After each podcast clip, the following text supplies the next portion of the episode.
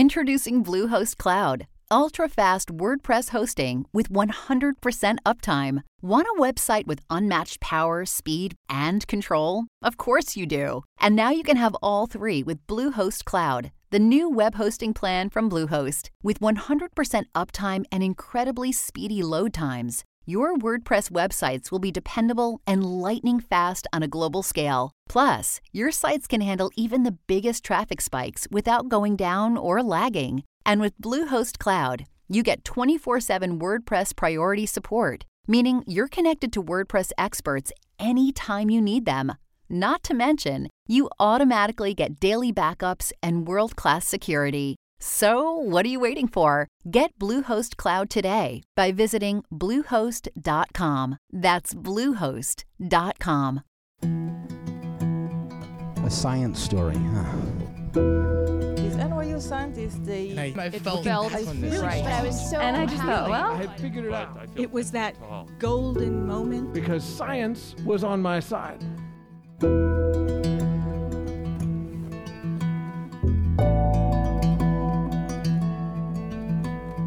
Hey everyone, welcome to The Story Collider, where true personal stories about science help us to discover how weird and wonderful it is to exist in this world and be a human. I'm your host, Misha Gajewski, and this week our stories are all about the kindness of strangers. We're restoring faith in humanity this episode. Strap in. Our first story is from Keith Mellnick. Keith is a freelance photographer whose past work has been highlighted by National Geographic Books, The Atlantic, and his brother's refrigerator. His story was recorded at Smitty's Bar in Washington, D C in April this year. Keith's story is about being proven wrong when you assume the worst. Don't you just love it when that happens? Here's Keith.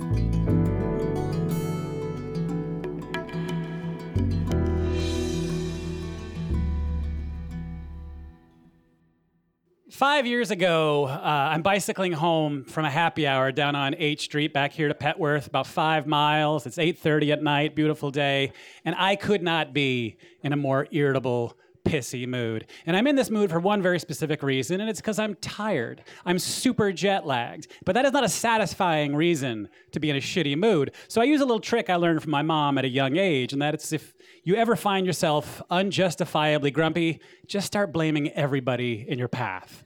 So this is what I've been doing for like two weeks. I'm blaming President Trump, I'm blaming Tucker Carlson, I'm blaming kids today, I'm blaming the collapse of democracy, anything I can think of basically. And on this particular evening, I'm pissed off at the bartender who had a very non-egalitarian way of deciding who got served when. And I'm pissed off at some guy who laughs too loud as if he wants everyone to know what a great time he's having. So this is my state of mind as I'm bicycling home, coming up one of these long, interminable, but not very steep D C hills.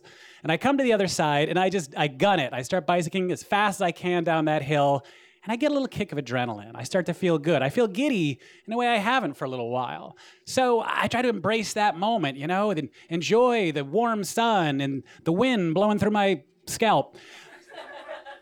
And it's really nice. And then I blink my eyes. And in that time, when I open them, I'm no longer riding my bicycle.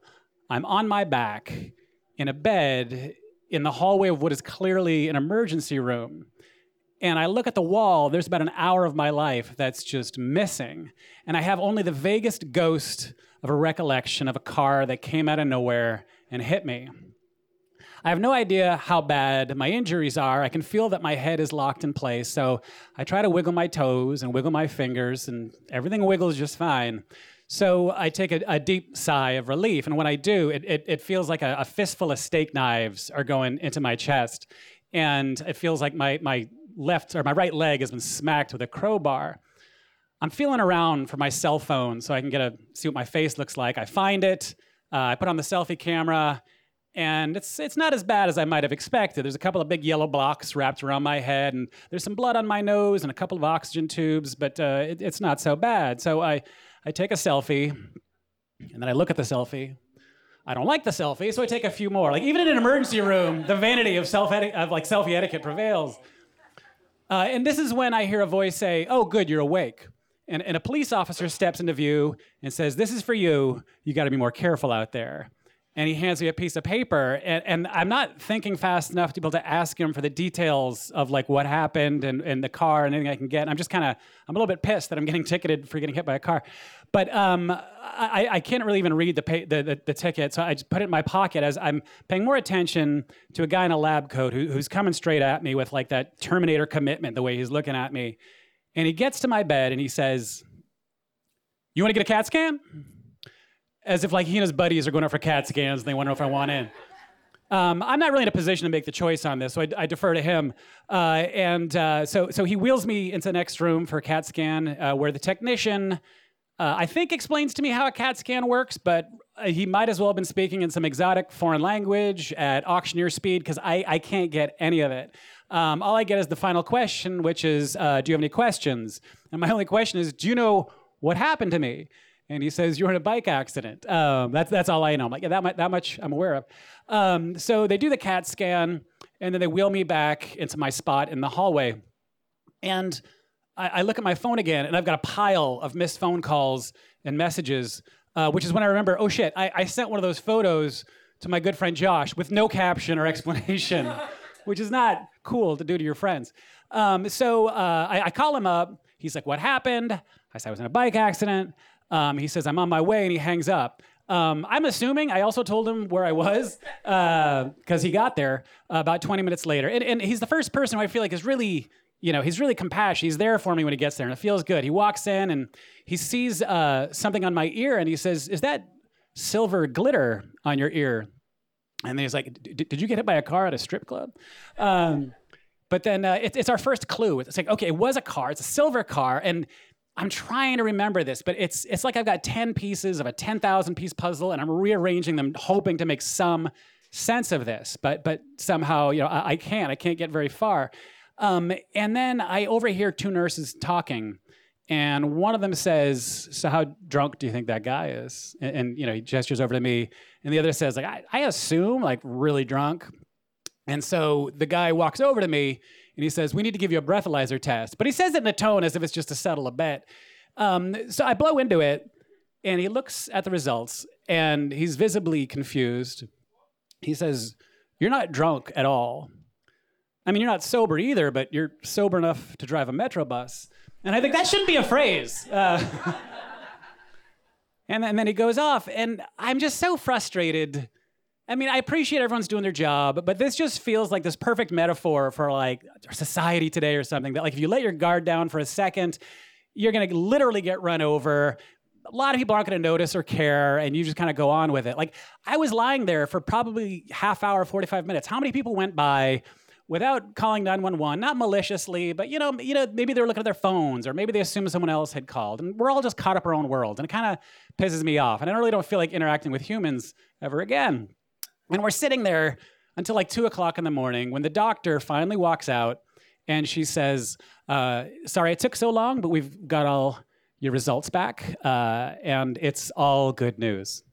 You've got a mild concussion, you've got a cracked rib, but that's pretty much it. You got really lucky." Um, and and I appreciate that that's all the damage, but I don't I don't want to be told I've, I've been lucky for getting hit by a car. Uh, and she says, "Do you have any questions before we let you go?" And I, and I just said, "Yeah, does anyone have any information about the car that hit me?" And she says, "The car that hit you? That's not our understanding of what happened. Apparently you fell asleep while riding your bicycle and hit a parked car." And as soon as she says that, I think, that's right. That's it, yeah, o- oops. Um, And suddenly this little tiny memory that had been dodging me all night long suddenly jumps out of uh, me closing my eyes tr- for a second, trying to be mindful of this moment. And then a tiny voice in the back of my head saying, "Dude, do not fall asleep. Wake up, wake up, wake up." But the doctor goes on to explain a little bit more. She says, as soon as your body tore off someone's side mirror with presumably your rib cage, your head bounced off the hood. Uh, luckily, you're wearing your helmet. And immediately a car going the other way pulled over and called nine one one. Two people on a passing bus called nine one one. Two pedestrians ran up. One called nine one one, the other stood in the road and blocked off the area and protected you until the E M Ts got there. And at this point, even my Grinch heart has grown three sizes. Um, And and I think about all these people who I, I've been blaming anonymously, uh, who pretty much saved my life. And and I make a commitment to try and be more compassionate uh, in stressful, uncertain moments. Uh, and yet there's still one person I haven't yet let off the hook, and that's the police officer. So I, I go and I reach into my pocket to look at that piece of paper. And sure enough, it's a ticket for twenty-five measly dollars for not paying appropriate attention to my surroundings. Thank you.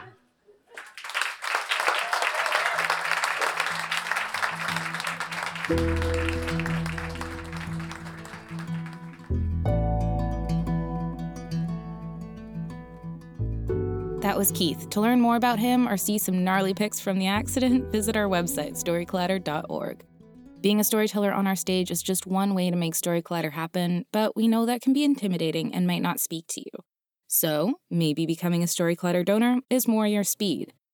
Story Collider donors play an increasingly important role in our ability to bring you this podcast. We're in this together. Story Collider is one big experiment that's designed to connect us around our love of discovery, curiosity, and the natural world. If you believe in the power these stories have and this mission, please consider donating to the Story Collider at story clatter dot org slash donate. The most popular level is ten dollars a month, and you can make your tax-deductible donation at story clatter dot org slash donate.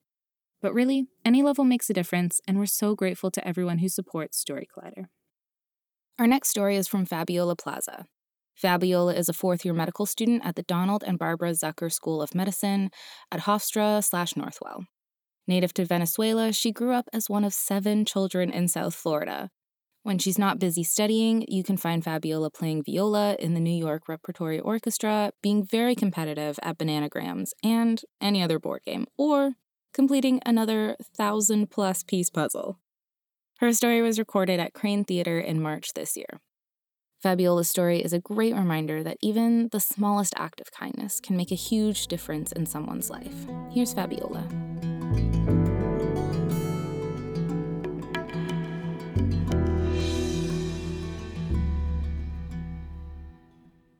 So it's seven thirty in the morning, and I'm booking it to the Astoria-Ditmars station. It's uh, December of twenty twenty-two. I'm in my neurology rotation, and it's the day of my last case presentation. And me being the perfectionist that I am, I stayed up a little bit too late uh, working on it the night before, which led me to oversleep, which led me to where I was right now, running after the subway station. So I run up those stairs, I hear the little doo-doo of the subway doors as they're closing, and I make it just in time for them to shut in my face. I, I, I know, the worst. So I walk out of breath to the middle of the subway station, and as any other typical medical student would do, I just pull out my phone to start preparing. So for those of you who don't know, the third year of medical school can be pretty tough. It's a lot of studying and a lot of information being thrown at you constantly. So a lot of the times I find myself with this mindset of medical school is just simply a stepping stone before I get to do what I actually want to do, which is being a doctor and helping others. So anyways, I'm standing in this middle of the subway station and uh, phone in my hand, and out of the corner of my eye, I see this short Hispanic woman, which is funny to say because I too am a short Hispanic woman, um, uh, dressed in a cardigan that is far too thin for this December. And she walks up to me, and in a thick Spanish accent, she asks me, "Hi, do you speak Spanish?" To which I say, "Sí, ¿qué necesita?" "Yes, what do you need?" "Quiero ir a East Harlem. ¿Cómo puedo llegar?" "I want to go to East Harlem. How can I get there?" "Puedes sentar conmigo porque yo voy al mismo dirección." "You can sit with me because I'm going in the same direction." I always give directions to anyone who asks them of me in the subway. I remember being eighteen when I first moved to New York City. I was moving in as a first year at Columbia University, coming from Florida. I'm sorry, I'm a Florida woman. Uh... We're not as bad as they all think. Um, and I was so overwhelmed by the subway system. So I can't imagine how much this woman is feeling so overwhelmed, even with the added language barrier. So I never know whether or not I should start talking to the person I'm giving directions to, or if we should just stand there next to each other quietly on the subway. But she quickly breaks the silence, and she introduces herself. "Hola, me llamo Maria. Uh, ¿Por cuánto tiempo estás aquí?" Hi, my name is Maria, and for how long have you been here? I tell her how I moved here from Venezuela when I was eight years old. I moved um, with my whole family. I'm one of seven. And I remember my home country very vividly. I know exactly what my backyard looked like, and I know how gorgeous the beaches are in Venezuela. And I remember being on that plane and not knowing whether or not this was forever, but knowing I was saying goodbye for a while. And in my first two weeks of being in this country, Hurricane Wilma hit. We had no furniture, no electricity, and I looked at my parents and I said, is this really the American dream y'all talking about? Or I could not believe it. So I then ask her, how long have you been here? And she replies that she's been here for three months now. I ask her the most loaded question you can ask for any immigrant, which is, why did you come here? And she replies, for her own American dream. She has two kids back at home who are adult children. One of them tiene sus ojos, meaning I have her eyes, and she's working to send them money back home. She currently works as a nanny, making muy poquito, working for three children who are all under uh, ten. And this is actually her first day off in the three months that she's been here. So she responds and she asks me, "How? Um, what do you do for work?" And I tell her that I'm a medical student. And in that moment, it occurs to me to ask her, where do you get your medical care? No sé, no tengo seguro. I don't know, I don't have insurance, she tells me. And me being the curious medical student I am, I ask her, do you have any long-standing medical issues? To which she tells me that years ago, she had a large goiter in her neck. And so she had her thyroid taken out. And she only came here with three months worth of her thyroid medication, and she's been spacing them out to make them last. Y ahora no puedo sentir los puntos de mis dedos. Now I can't feel the tips of my fingers. In that moment, it dawns on me how all of the problems in her life, immigrating, getting this job, working every day, have caused her to cast her health issues to the side. Immediately, I recognize that if I don't get her an appointment right now, as I'm sitting next to her, I don't know if she'll get herself that appointment. So I remember I'm a part of the Latino Medical Student Association, a large national organization of Latinos all over the country. And I send a quick message in this group chat saying, is anyone here from Mount Sinai? Because they have a free clinic close to East Harlem. Within a minute, I get a reply with someone's number. And as we're waiting for the six, Maria and I are huddled by my phone as it's on speaker with the loud subways blaring past us, trying to get this appointment in. And within minutes, she has an appointment. I felt so accomplished that I was finally able to get her this medical, the medical care that she actually deserves. So we get back onto the six, and she asks, she tells me I'm her guardian angel. She thanks me so much, and she asks me for my number. And usually I don't give my number to strangers on the subway.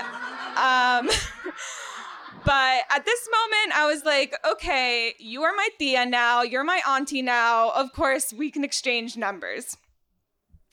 So then in the middle of my presentation later on that day, I get a text from her in the typical Hispanic kind of mother grammar saying, Hola, Fabiola. Que hermosa, que hermosa eres. Cuídate, mi niña. Que Dios te protege siempre y pronto sea mi médica. Hello, Fabiola. How beautiful you are. She said that. That's not me saying that. May God protect you always, and soon you will be my doctor. So when I read her text message, I thought back to when I moved to this country. And it's hard enough being the new kid, but it's even harder when you're an immigrant and you have an accent. I felt ashamed of my heritage when I was growing up because it constantly reminded me that I was the other.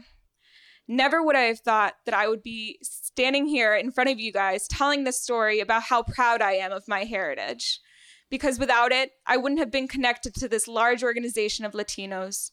I wouldn't have been able to speak to this random stranger on the subway in her native language, and I never would have met my future patient, Maria. Thank you.